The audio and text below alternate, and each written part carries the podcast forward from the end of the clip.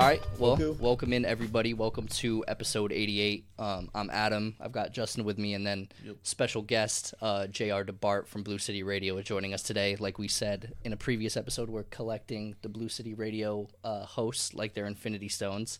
Um, so we appreciate you coming on the show to talk about NYCFC. What's up, guys? I'm happy to be on the show. Yeah, I know we've we've talked a little bit before. I think in our, our two appearances on Blue City Radio, and we've always wanted to get you and and Anderer on the show because we've had Michael Allen a few times. So it's it's great to get the opportunity to because I feel like the conversations on your show has always been great.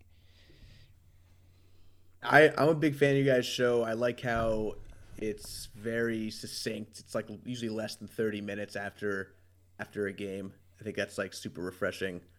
Most of the podcasts that we do, we like usually drown out the audience and gas bag for like an hour and a half plus. So it's nice to just get like a quick snippet in about about the club. I think you guys do a great job with that. So I'm I'm, I'm excited to be on with you guys.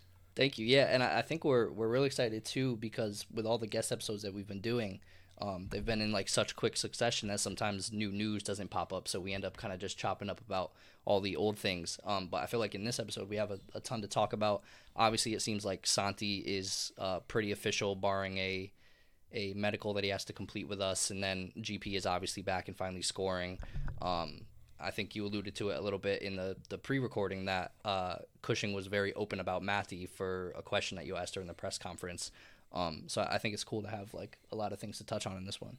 Yeah, no, definitely. I think it's going to be, uh, uh, yeah, like you said, it's refreshing to kind of actually have things to talk about and, um, you know, not have to double back on some things that you've already talked about.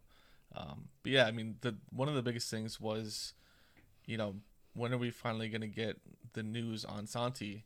And that was one of the things that you actually you actually asked Nick directly, um, and um, you can kind of explain how he danced around that a little bit and gave you uh, kind of a curveball. Well, it's funny because this is the th- I want to say like the third press conference, maybe fourth, but like the third one that I can remember since really like beginning of this season or whatever you would like mark as the beginning of this season, where you stop asking questions about last season and start focusing on this season. And I was just thinking back to all the press conferences. I'm like, no one said anything about Santi. And when I look back at the preseason roster, like he just wasn't on there. And everyone that usually wasn't on the preseason roster, like if, it, if it was Maxi or Sean Johnson or or uh, I think actually Maxi was on the roster, but if it, if it was like Sean Johnson or Callens, it was like, hey, we're, trying to work out a deal with Callens and Sean Johnson. There was an explanation for everyone, and there was nothing on Santi. So I, I knew like what had happened. Like I knew like he was on loan and his loan came to an end, but there was no like word from the club. And like we all knew what was happening with with Santi. Like why they brought him in is because they wanted to like, you know, basically he, he was the person that was going to take over for Maxi in the number ten, and then Maxi leaves, and it's like, well, Santi can't also leave. So what's going on? So I just asked today in the press conference. I was like, hey, Santi was obviously a big part of your your cup run and last year getting deep into the playoffs. Like, but there was no word from the club on like what happened there. Like, so what what did happen there? And he he didn't really answer the question, which I wasn't. I kind of knew that was going to happen, but he then kind of digressed into talking about how like Matías Pellegrini will be playing in the number 10 role like more often. And I didn't, I didn't expect that at all, but it was cool. We got like a tidbit out of that. We had no idea who was going to be playing the 10. Is it going to be Keaton Parks? Is it like who, who's, who's, what's going to happen there? So he kind of hinted that Pellegrini might be the number 10. Uh, and I guess he's going to be playing there against uh, Portland this weekend. Yeah, I guess that, that kind of, uh, maybe it gives us like a little bit of a glimpse into what Cushing is thinking too. Maybe when he thinks of Santi, right, he thinks number 10, so he goes to, well, Santi's not here, so maybe, you know, JR is wondering who is going to be in that position. And he kind of like did these own mental gymnastics where he ended up talking about potentially that if Santi is here, I would think the takeaway would be that he would be the 10 and if he's right. not, then what who he wants to lean on is Matty. And I guess largely what he he used to back that up was in the last preseason game um, I don't know if it was around half or whatever. He ended up motioning or, or moving Matty inside to operate as that 10. And I think he said he was like really impressed with him. Um, like you said, he was going to play him again at, uh, at Portland um, in that Coachella Valley uh, Invitational in the 10 from the, the get go. So I think that's pretty exciting. I think our show, especially myself, have been like really big cheerleaders for Matt, for Matty, and we haven't had a ton of reason to, to really back it up. Um, but it's it's good to hear that he is kind of excelling, and it's something we've been asking him to do, um, and and really expecting him to do for a while. Yeah, no, I think if you're if you're putting Matty in in a position where he can take the ball and and be progressive, you're gonna end up having good things happen. Um, but if you're if you're reading through Nick Cushing's words there, I'm assuming you're thinking, okay, um, you know, nothing's done now, so let's talk about what is done and what is here. Um, Mm-hmm. what is here is a is a Matthew that can play the ten, um, who's starting to prove that he can play that ten. Um, but obviously, he can't speak on something that's not confirmed yet. Yeah. So I'm assuming, you know, if, if I'm Santi, I'm waiting until the absolute last minute where, you know, that club tells him, you know, you're not in the plans, so go get your football in. Um, you know, so both sides are probably just holding out at this point. And with with Santi coming out, I was just wondering how how important if if we're making the assumption that he is coming back, like how important do you think that is to to a team like ours? Like what does Santi bring to us that we don't have now on the roster? Oh, dude, he's everything. I mean, you can you can remember like how important Maxi was when Maxi was injured. Really going back to, like 2019, 2020, because he was like I used to refer to him as like the key that like unlocked the offense. It was just that like really that he was the middleman between the defense and the forwards. That sounds so simplistic now that I'm saying it out loud, but he he was able to get the ball up to the forwards, and I felt like sometimes when he was he wasn't there, defense would play well, and the midfield might be playing well. The forwards might kind of be irrelevant because they just like, weren't getting the ball enough. Um, but Maxi was just able to distribute really well. I know Keaton can do that as well, but it's like not really his position to be, I guess, that offensive. At least it's not his natural position. But it's huge, man. I mean, it's it's everything. Like you could have three best forwards in the world, but if you don't, if you can't get the ball to them, it doesn't mean anything. Yeah. Does it does it massively change kind of your outlook on how the season might go? Like just this one, just the one piece of having Santi. Yeah, yeah, hundred percent. I mean, I I had them under fifty points um before Santi, and now if I mean, assume like I'm just assuming that Santi's coming back, I think they'll be above fifty points. Like I really think it'll be a difference between being a top four team and and maybe being a team that like you know makes the playoffs, like you know seven, eight, or nine seed. Maybe maybe misses the playoffs. I, I think it's that important. Yeah, no, one hundred percent. I think that that one player is literally the difference between you know, like I said, my prediction was eighth or ninth place, like being in or not. Um, Santi brings us to a fifth or fourth place. Um, I think genuinely the talent that he brings. Um, you know, th- there's that mythical playoff Santi that we talk about. I think he will turn into that um, if given the keys for a full season. He, he will be that magical player um, and that, that player that we need in the absence of Maxi, in the absence of the other guys that have left. Um, so yeah, I genuinely think he, he's that difference maker. Yeah, and I think even when you even when you look at the regular season, right? We always talk about the the legend that is a playoff Santi, um, kind of like Hoodie Melo for those of you that know about the Knicks and stuff. Um, but even looking at the MLS regular season, I think quietly Santi also put together quite quite a rapport. I mean, I believe for some of the weeks he was leading as the leading assister, and then he finished, I want to say third, not far behind from from some of the other guys up there. Um, and really, the question of the offseason has been: we know that Talles is talented and he's going to get shots. Uh, we know that Thiago has been looking a lot better in the preseason, which is different than what we've seen in the past. So expecting a big season out of him, and then like you said, having GP up there, we create this sort of world class or at least league class uh, front three. But somebody needs to get them the ball, um, and and Santi probably is the guy uh, that is going to have to be it because we don't we don't really have anybody else on the team that can do it aside from you know Maximo Carrizo, and he obviously is not going to be getting a ton of run in the MLS. Um, and and maybe part of that is too why we've heard the rumors with um, Ledezma, who you know we haven't seen a ton from in his PSV stint. Um, I'm not sure if maybe it's more of like some midfield depth that we're looking for, or number ten depth. Um, but I think he's also kind of an interesting piece that we could fit into this team. Yeah, no, definitely. I think uh, when you're looking at somebody like a Ledezma, it's it's probably um, you know similar to when we got when got Keaton. You know, Keaton really wasn't somebody that was making waves at Benfica. I think he had, you know, kind of he, he was a guy that was kind of there. Um, and then we brought him over to our team, and he, he ended up becoming one of our most important players. I would love for that to happen again if you know if this Ledezma thing works out. Um, but I think it's just kind of one of those things where the scouting department's trying to pull something out of nothing, um, give us a little bit of hope uh, of a tr- of a transfer from a big club. Um, like I said, similar to when we went and got Keaton from Benfica, it was kind of like that moment where we're like, like you were saying in in in pregame uh, or in, in the pre-show, like those are the types of teams that we send players to. We don't normally get players from those teams, um, so there's that excitement around it for sure. Yeah, I mean, I just think like yeah, first was it 2015. We got Angelino, and then he goes to PSV. He actually did he go to PSV first? I don't know. He ended he ended up there, um, but usually we're not. We're usually like players are kind of going there from departing NYCFC to go to a club like PSV.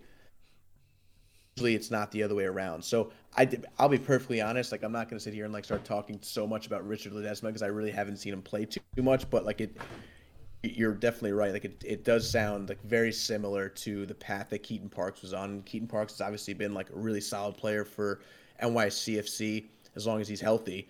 So if I mean if if Ledezma does get signed, um, and is anything like Keaton Parks, I think they would be great. Um, but as, as, you can remember, like it took Keaton like a year, year and a half to really kind of get his uh, his feet underneath him at NYCFC. So as a if you're looking for you know a, a, a solution for Maxi and Santi potentially leaving, um, it's a lot to ask from a 22 year old kid who's who's coming in.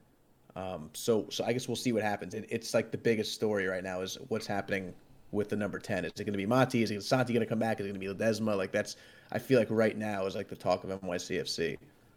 Yeah, I think the I think the most important thing when it comes to like all these position battles is that it feels like in all of them we have people that are actually going to be like competing against each other.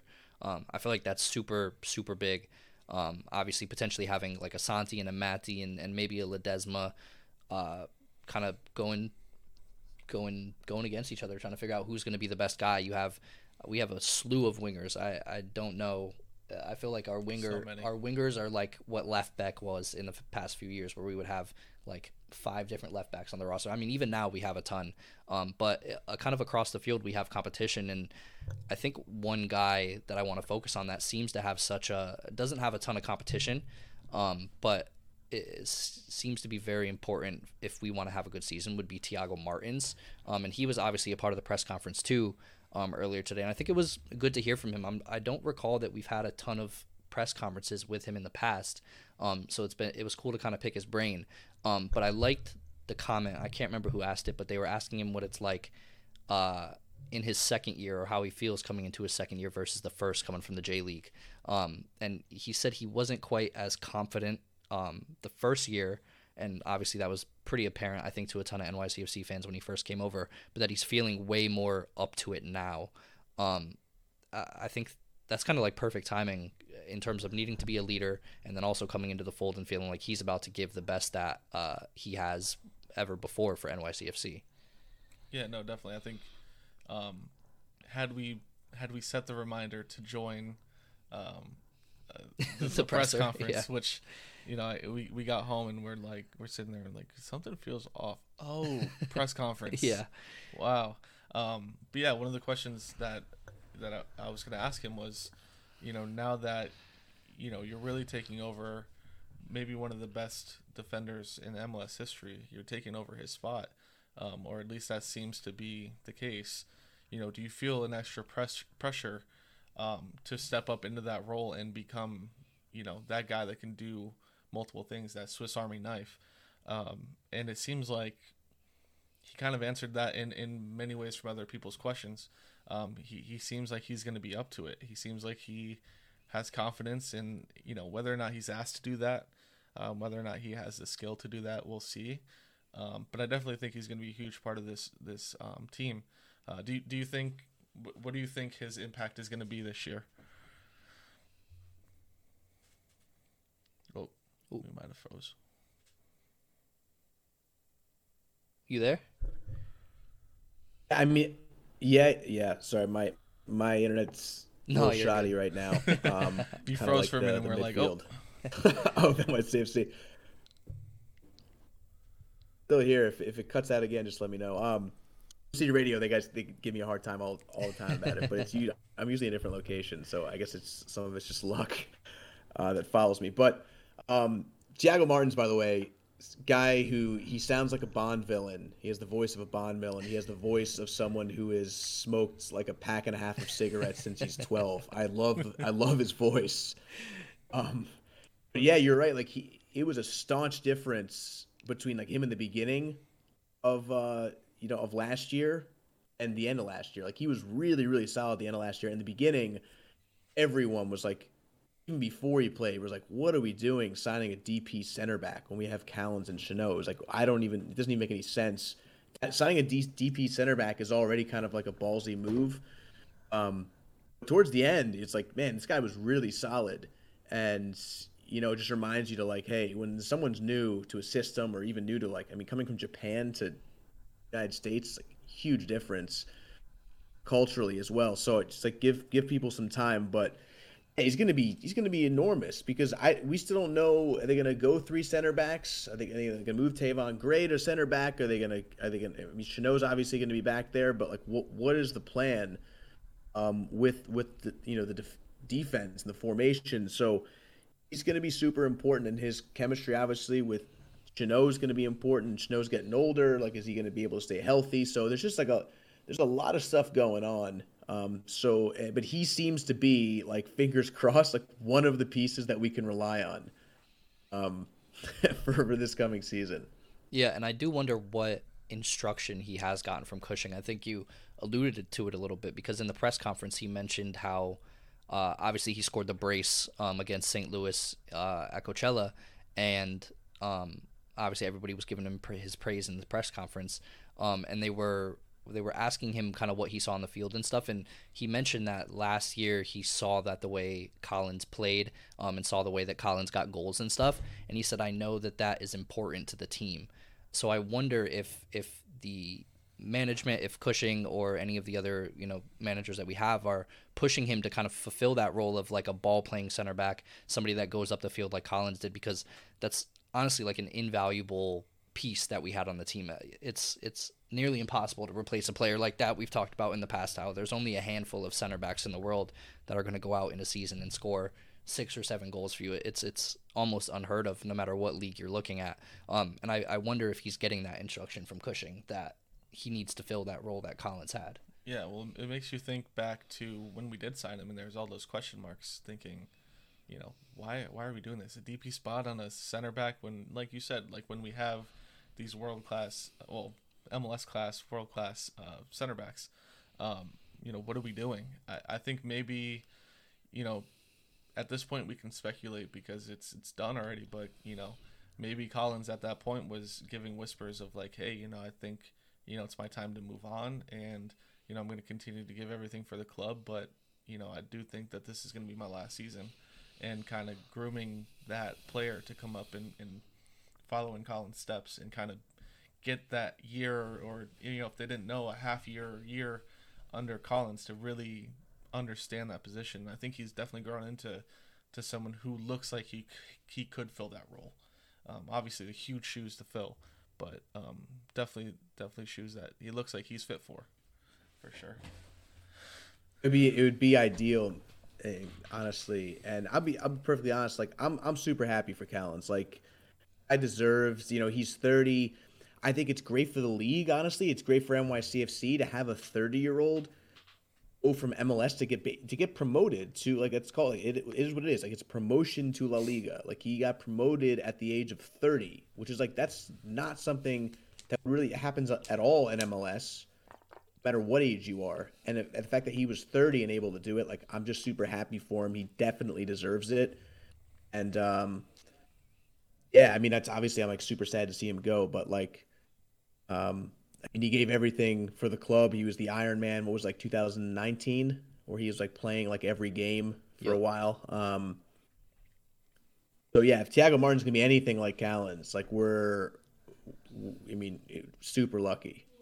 Yeah, and I think you know staying kind of on the same idea of players that uh, I think everybody in the community is kind of guaranteeing to have a good season. Thiago Martins is obviously a part of that, and I think even more so than him, somebody that's talked about um, in that fashion has been GP. I've kind of heard it across the board.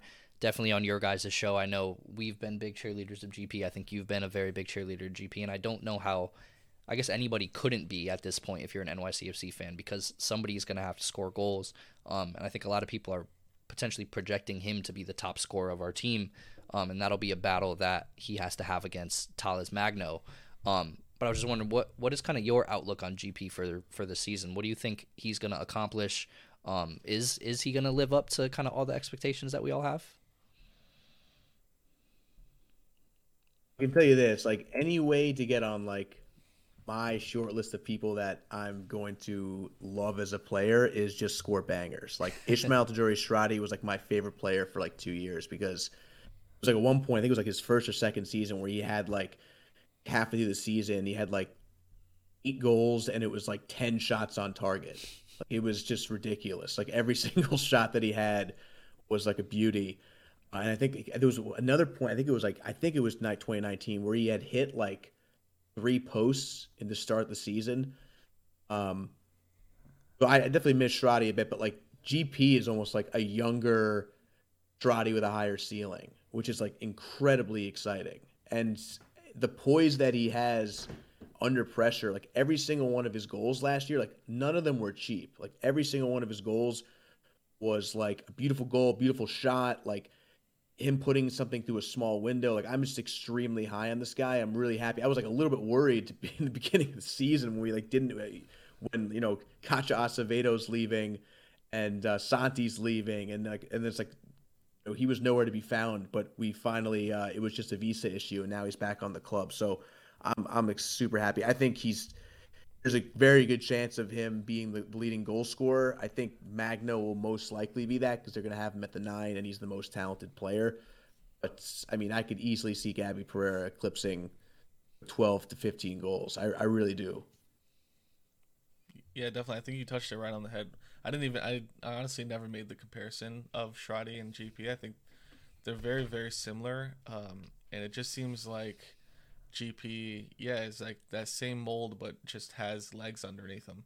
You know, legs that aren't going to go every five five days. Yeah. Um, it seemed with with Shradi, but five hours. Yeah, and, and, somebody that can actually, you know, be another one of those big NYCFC exports, like the you know Jack Harrisons, the Tatis, the uh, you know Angelinos, those those type of guys. Um, that can go on and make an impact in in soccer and in the bigger picture outside of NYCFC. So um, GP is one of those guys where it's like, you know, you're you're happy last season that, that he was contributing the way that he could, um, but you're happy that he didn't contribute so much that he became one of the people yeah. that actually ended up leaving. Um, so he did just good enough, but not too good. Um, you know, to, to get a big ticket out of here. But yeah, I'm excited to see him. What, yeah. what do you think his ceiling is? I mean, I think I think you guys are right. It, it's it's as high as he wants to set it. I think if if there's any goals that he has related to to performance in this league, um, he can kind of blow them out of the water if if he chooses to do so. Um, I think I think we have the other players in place, you know, especially with Santi coming back um, and and having to play off of Talles as well at the nine. I, I think everything's in place for him to have one of those seasons where he he goes down as somebody that you know we're going to talk about in 20 years. You know, remember when GP banged like 19 goals and with his left foot from from the corner of the box. um, it, it's it's it's all there. It's it's in the making to happen. I think you know if, if he applies himself and, and he takes kind of the chances that he gets, then I think you're right. We we may have a few players that at summer we're getting a lot of knocks on a lot of doors, um, asking questions about whether it's it's Talles or it's GP. Uh, apparently, we're already getting knocks on the door about um, Thiago.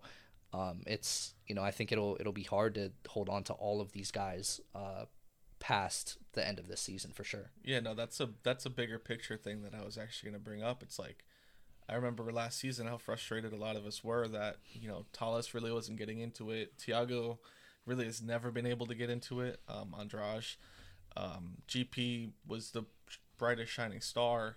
Um, but he never, you know, to my what I believe his potential is, he he hadn't reached it yet, and he still at this point hasn't reached it.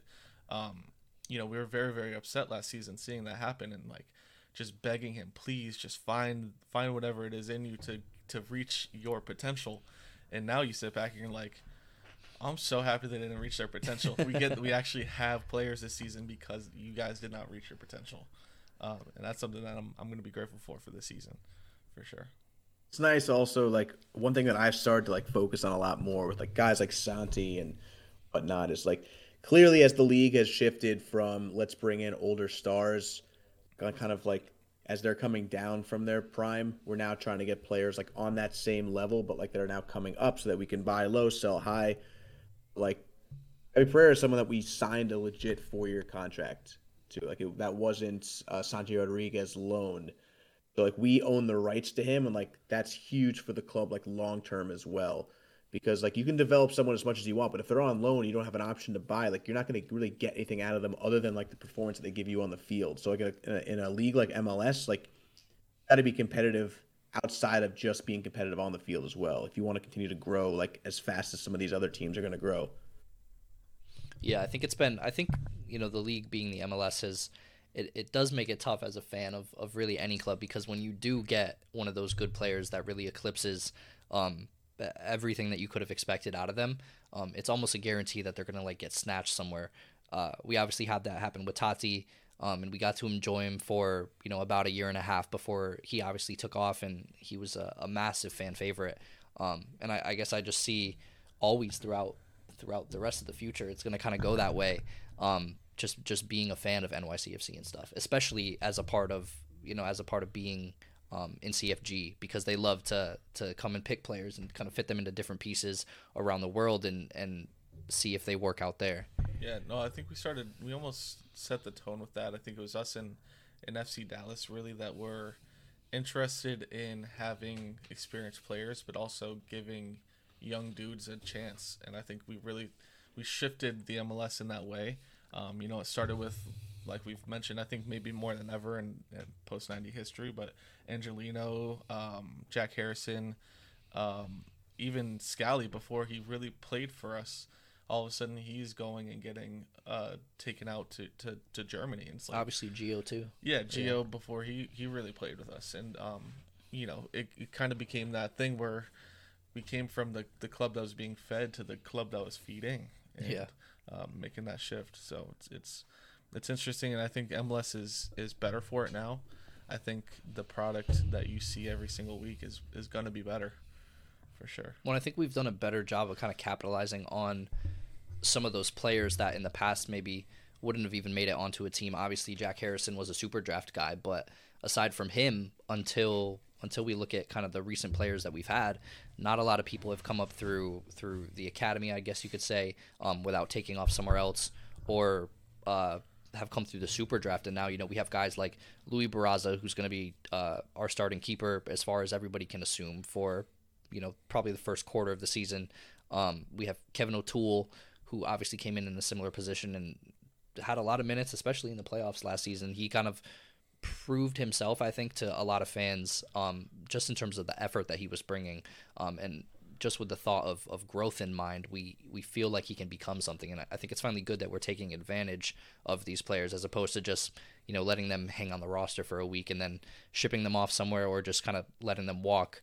Um, even though we've kind of seen that this season with some of our super draft guys, I don't feel like we have a ton of clue on what's going on with them. But that's what FC Dallas does, though, right? It's like once once like someone comes and scores a goal like once for them, they're like, "All right, time to leave, buddy. Let's go." yeah. Like they they're a little too quick on the trigger there. Like they don't really have. Well, I mean, I'm not. I don't know. I mean, I, I just I'm very high on NYCFC in general. So I think like the it, I think the biggest thing we have going for us, other than of, of course like the good ownership, that's like the most important thing, like stable ownership. You see it with like the New York Mets is like the biggest example. Um, like is it's just the global scouting network. Like three weeks ago, we were like having a panic attack on Eric. So like, what is this club? Like we like don't know what this club is. Like everyone's leaving. Like slowly over the last couple of weeks, like things just start to come into place. Like two two fullbacks get signed with younger guys. One guy's 26 from Mallorca. Like things just start to slowly come into place. Uh, I know it's like v- cutting it very close to the season here, but I mean, it's just nice in that like it doesn't feel like this organization is going to give just like take a season off. You know what I'm saying? Yeah, definitely. I think um, just touching on on the on the youth side of it, um, one question I had for you was just what youth player, somebody that's not really, you know, in the conversation right now, um, you know, maybe uh, NYCFC two level to fringe first team player, what which young player do you think is going to have the biggest impact this this season? Well, I'd say like, I mean, we well like Maximo Carrizo's like that's like the golden child right now of NYCFC. He's like 14 or maybe he's 15 now. I don't really expect him to like really play too much of a part on this season. The guy that I'm like really interested in like following is Johnny Dennis. So he's some guy like he's for a couple of reasons. One, like I think it's a super cool story. He played four years at Columbia University, so like New York City roots. Spent all four years there. He's 25. So he's not like that young, but he's not certainly not old. Um, last year in NYCFC two, he scored 14 goals in 18 appearances, which is I mean that's incredible. He already scored in preseason, and he just got called up to the Honduran national team. So like I think that's incredible. Like I, I'm excited to see what if anything he can contribute, especially since we're like short at the number nine. Like what happens if Magno gets injured? Is he going to slot in there for a game? Like we'll we'll see. Maybe it'll be a Thiago Andrade. Like who knows? But like me, he's someone just to keep an eye on. Also, I guess he's not technically considered a homegrown, but we just haven't had many people from like the academy be anyone other than I guess with the exception of like Kevin O'Toole. Um, really everyone's always been a defender or a midfielder. So it's it's or a keeper, I guess. So it's it's interesting. He's he's someone that I'm just like keeping my eye on. Yeah, and I think with you mentioning homegrowns too, it makes me think back to the the episode that you guys just released for Blue City Radio. Um, one of the questions that you had, or one of the lines that you set, um, was how many homegrown players are going to potentially score this year? Because I had no clue that no homegrown player has ever scored for NYCFC, which just seems insane when you think of the level of academy that we just talked about um, and and the talent that we've shipped out across the world um, and even that we've had in our NYCFC two team. Um, Jasson hasn't scored. Jasson hasn't scored. Uh, wow. Haak hasn't Tool scored. hasn't scored. Yeah, Tayvon hasn't Tool, scored. Definitely not homegrown because he was a Red Bull guy. Yeah. Um. So Yeah. I wonder if if any homegrowns that we have on our roster, and I know you guys touched a, a little bit about it on the the episode. Which one do you feel like would be the guy that might bag a goal this year? If you're not counting Kevin O'Toole or Johnny Dennis, like I guess it's got to be Haak. Mm. I mean, I, I'm not sold on Haak yet. Like I, the, the problem that I have is like I've been like labeled as like a Haak basher, and it's like I don't want to be labeled as that because like especially when you're dealing with young players, like they're always gonna get the better end. Like he's like 20, he's gonna get better. My point is like he's clearly not ready right now. Like he was culpable of both goals in the game against Philly. They got us knocked out of the playoffs. Um, but this club is like very I don't know what to say high on him, but like or I mean every single press release has like Justin Haak on like the cover of it. It's like I don't I mean I I th- my theory is that like he's probably someone he's an American he he's from New York City and he's maybe someone not as doesn't have as high a ceiling as like a, a James Sands um who might like leave super early so he's someone that like might be around for a while. So I think that's maybe why they're starting to put him in front of the camera more. But I even it's like 2019. I went and saw a game at Vancouver, and I was covering media, and they're like, "Make sure Justin Haak, make sure you ask Justin Haak questions." So like um, someone that's on the cover. But I guess to answer your question, it would probably be him because I think he's probably going to get the most playing time, and he's, despite being a defender, um, or, I mean, a defensive midfielder. You know, you never know on a corner kick or something. Like there's always there's always chances that that uh, seem to make themselves opportune. So we'll see what happens. I, I, I would be honest, I could see them not scoring another goal this year in terms of the homegrown. Yeah, The odds seem to be in that favor. yeah. I feel like uh, we've talked a little bit about how it's going to be like a make it make it or break it season for Justin Haak, but I think he kind of gets the same type of media treatment that like a Tayvon Gray gets. Although Tayvon is probably a little bit uh, more a little bit ahead, I think, in the development curve at his position than Haak is at his, um, and that that could be largely due to the minutes that they've received. Um, but I, I think we do like to latch on to those American guys that are from the NYC area, especially Tayvon Gray being from the Bronx with the the Yankee Stadium and the Yankees roots and stuff. Um, I think you're right. I, that's interesting that they, they wanted you to go out and like actually actually ask questions to him. I like that they're kind of like deliberate with guys that they want to build up and stuff. It, it my my business mind finds Yeah. that pretty cool. Um, but Well, it makes sense. You know, they want to get their money out of that new contract they gave them. yeah, like they're gonna put them to work. yeah. um, but yeah, I think I think you know if this if this is the year that a homegrown scores, um, I, I would have to agree. It's it's probably going to be Haak or potentially Tayvon. I know he was close in the playoffs, um, but didn't end up didn't end up netting that one. And he, he actually in the playoffs almost had that crazy, or he did have a crazy assist to Santi, right? I think it was at the Revs game that we were at. Um, Haak. no, uh, Tayvon Oh, okay. Yeah. he played in that crazy ball, or maybe he played in a crazy ball and it didn't get finished. But I like him too to to grow. If he yeah, if he doesn't get his role kind of uh, taken over by Ilenič, um, and if then I, I think at right back we'll potentially need to see growth from Tayvon kind of in the attacking part of the field. I think uh, I think we'll get two. I will make the bold prediction. We'll get two. Uh, one's gonna be a header Alright. from Justin Haak. You're gonna other pick the way they score too. Oh yeah, yeah. the other one's gonna be a uh, you know a left post tap in by Jasson. Okay. Yeah, Jasson. Jasson is a Jasson's a good call out. Yeah, he's, he's a a good call because he's someone I don't know what his position is. They list him as a midfielder on the website. I don't think I've ever seen him play midfield, so I don't like. But he's played like usually plays like right wing back or right back. We'll see what happens with him. Yeah, I think with all the questions that we have at winger and, and potentially at nine, uh, he he's been one of those like utility players where if we have uh, if we need a body placed into a spot, Jasson's going to be one of the guys that fits it. Um, so I think I think that's a good shout Yeah, too. he's just an athlete. That's all it is. Really. Yeah. Yeah. Um, yeah. Should we get into kit talk? kit talk, yeah. I mean, what so so what are the thoughts on on the new NYCFC kit? Like it, man. I mean, I, I like the. I don't know if they're going for like like- it's like the mosaic look. I I get. I think it's not like I think with a home kit, right? Like you don't want to go too crazy with the home kit. Like the away kit to me is like go nuts. Like do something crazy. Like do something fun. That's why like those gray kits a few years ago to me were like super boring. I like the orange kits. Like I I like the creativity with the away kits. The home kits like the kit you're gonna be wearing like eighty percent of the time.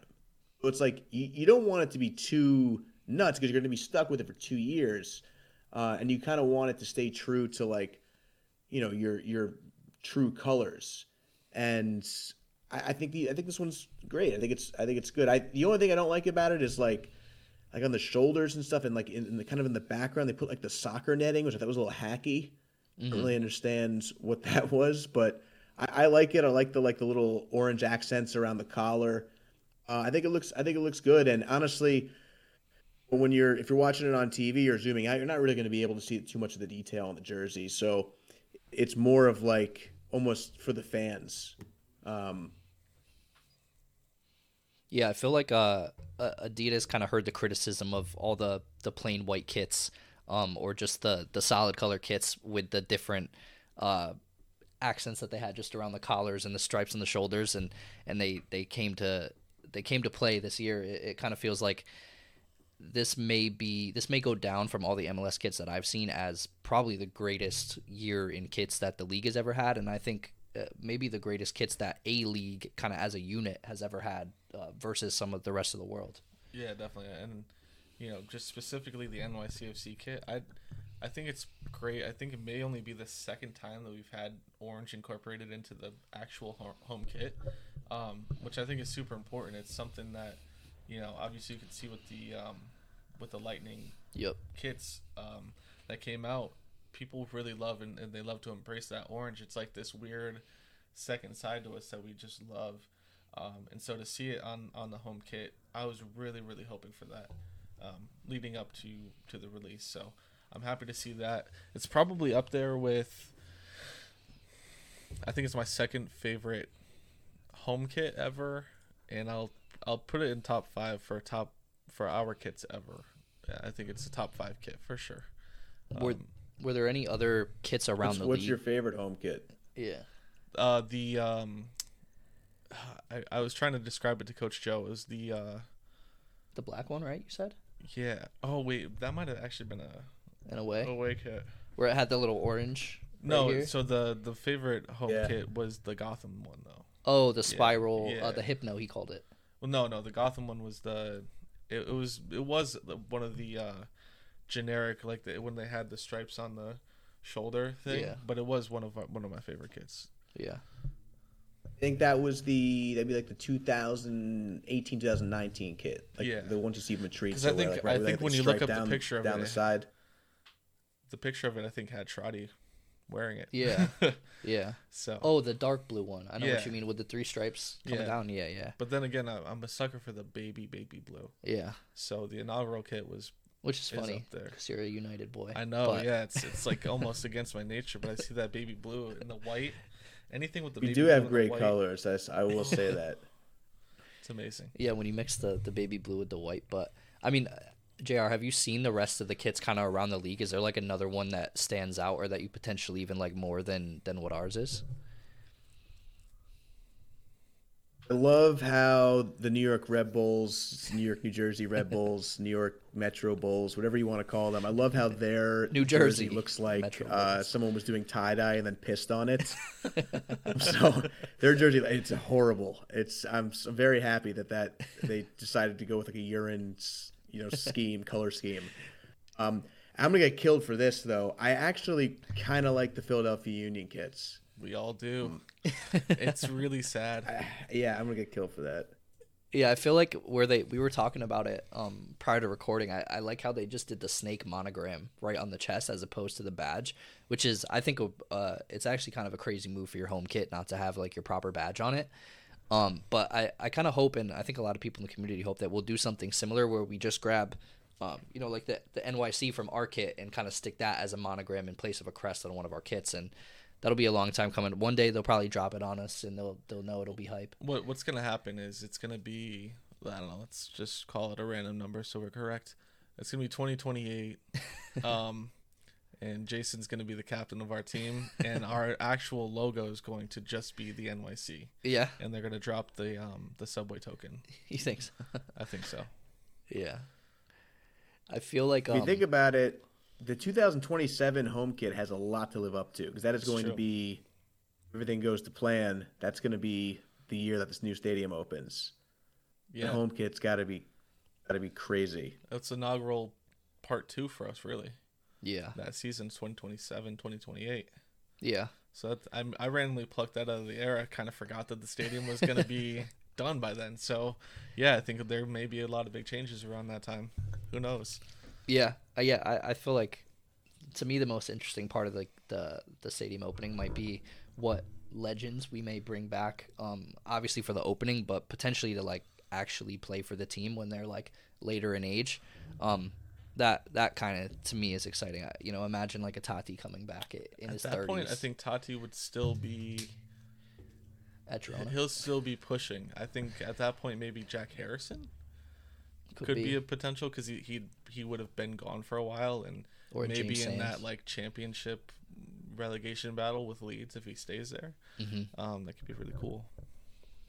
yeah it, it it'll be interesting to kind of kind of see how everything plays out with with I guess the club in general right as we push into the future. And I think sort of sort of wrapping things up we we took a little inspiration on the over under um thing with you guys. I feel like your categories on your latest episode were were extremely creative. I my favorite one was the Jasson over under on how many times they'll be fouled. I think you said it at 19 and a half. I would have thought I mean I feel like you could set that number at like 40 and I still might go over on it Yeah, genuinely. Yeah, I, the thing with him is like I just don't know how much he's going to play. that yeah I mean, yeah, it just would have been more fun to probably go higher. But like every time he goes on the field, I always make the joke. He looks like if you ever like played Grand Theft Auto and you like someone with your car, like they go into like a rag dog mode, uh, a, a, yeah, rag doll mode.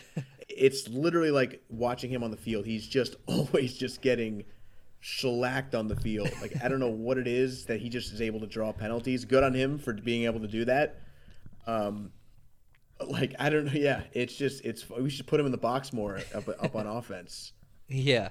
Um but I mean going in going into our over under round, Um, I, I feel like Vegas and 538, which probably a lot of people know, are very high on NYCFC, placing us like second most likely to actually win the whole thing. Um, which maybe makes a little bit more sense now with with Santi and the rumors, but they had that pitched up there like that a few weeks ago. So when it comes to you, um, over under on placement in the league at four and a half. What do you think? For for the Eastern Conference, right? Yep. Fourth at four and a half. Um, it's kind of like right around where I see them, which is why the line's there, I guess. I'll go. I'll go over. I think they're going to be like this year. Fifth. I mean, if you think about it, right? 2021, he finished fourth and won won the MLS Cup, MLS Cup. So, I I'm not gonna sit here and like say that that, that this team is looking better than that team over a 34 game sample. So I- I'll go over. Over. Yeah, I think I think I have us sitting right around fourth, and then as you mentioned earlier in the episode, potentially on the line of, of getting in or, or not getting in the playoffs. You still feel that way with the, the things that we've kind of seen? Um, I still, I still feel like we're. I mean, see, the thing is, the closer we get to actual kickoff of the league, I think um, my excitement is starting to overtake my reason and logic. so I'll move us from eighth eh, or ninth to seventh or eighth, pending Santi news that tells me that we're gonna win a championship. Okay. so expectations are set accordingly, I, I guess. Yeah. Um, and then uh, uh, next one, clean sheets. We got to set at six and a half. Um, I think last year that Johnson had uh, 14, but in every prior year for NYCFC, aside from our inaugural season, we sat at seven.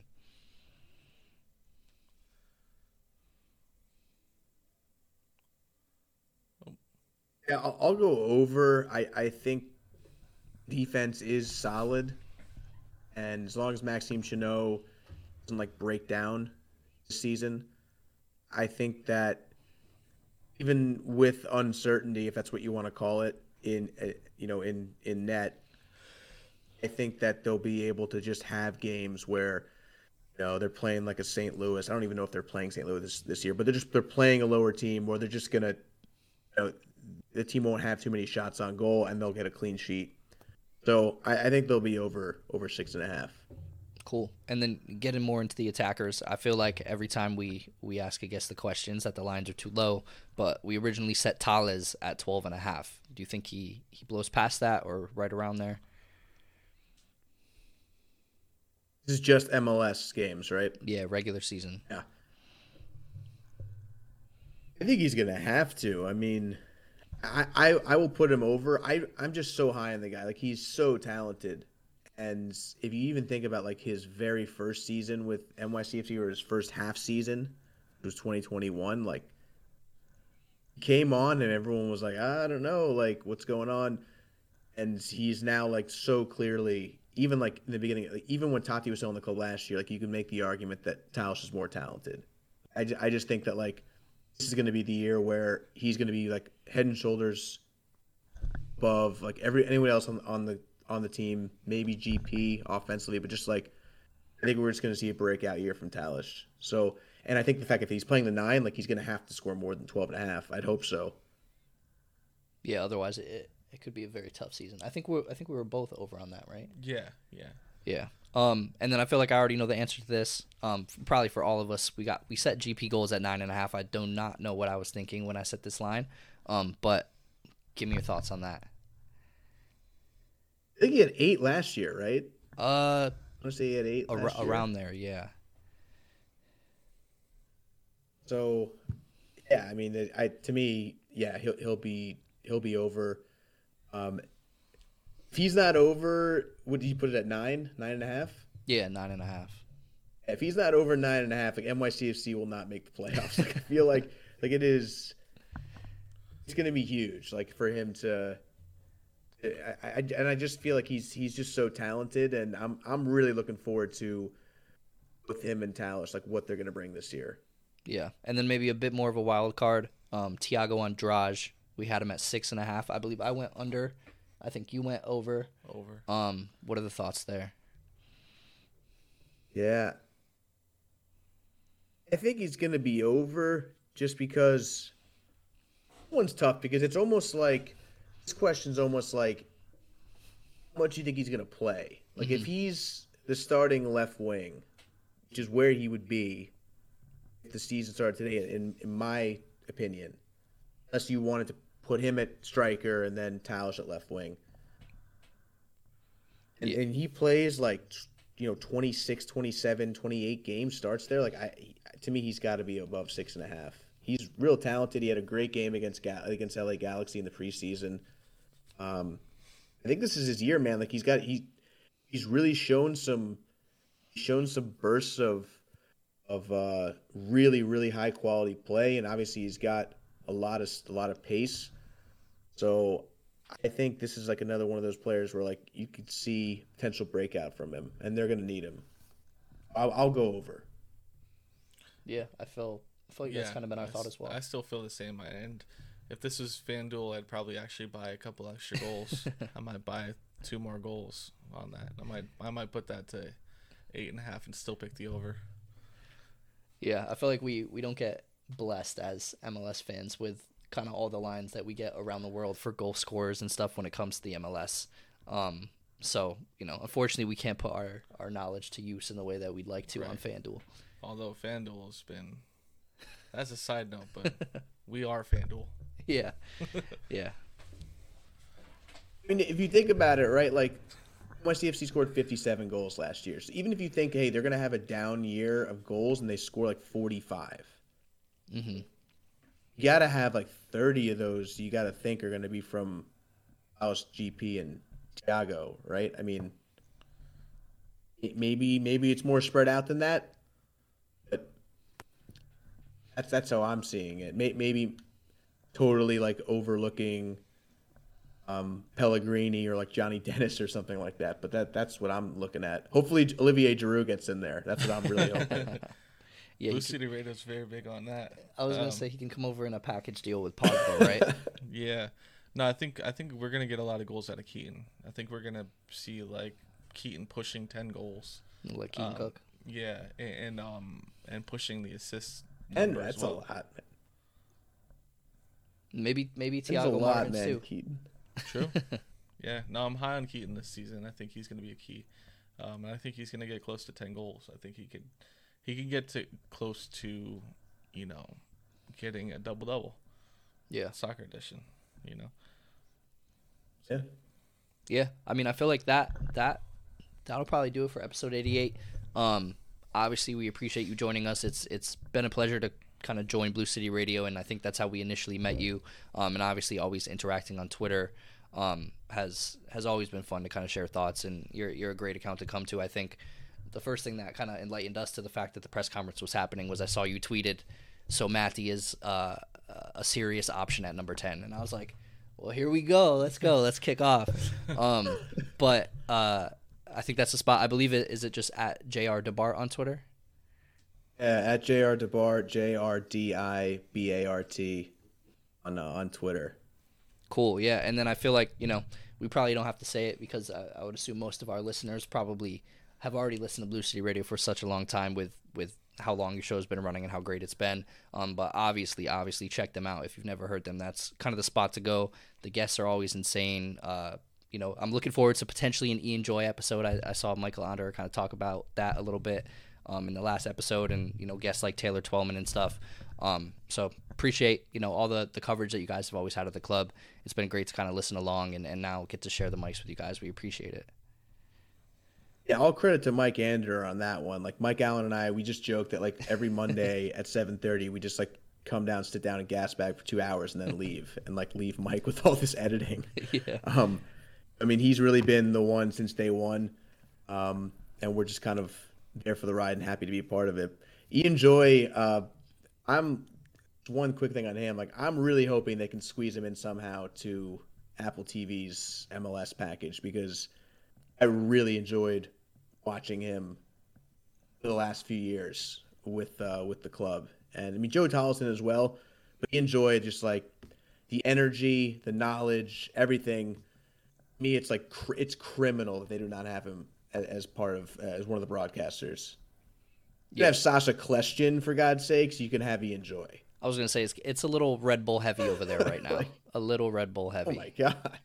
I- I'm worried about tuning into games. We we always talk about how the away commentary is like dreadful when we had to listen to anybody that wasn't Ian Ian or Joe. So we're gonna see how it goes. We're gonna see how Apple TV goes. Yeah, who knew that um with as big of an exodus that we had this season, the ones that would really hurt the most for the culture really would be The guy's not on Would the be field. Joe and Ian. yeah, you know, it's like you're it's almost like um losing parents. Like uh, it's just who knows what it's gonna feel like. yeah, Um, but yeah, Ian, if you're out there, we, we miss you. We, we, we miss that passion. yeah, We wish we could have it again.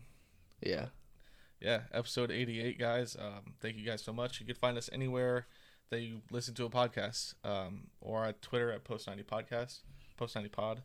Um, that's really where you want to join the conversation and, and get in touch with us. And you'll you'll find um, all types of cool accounts and, and friendships out there. So follow us on Twitter. We'll see you guys next week. Peace.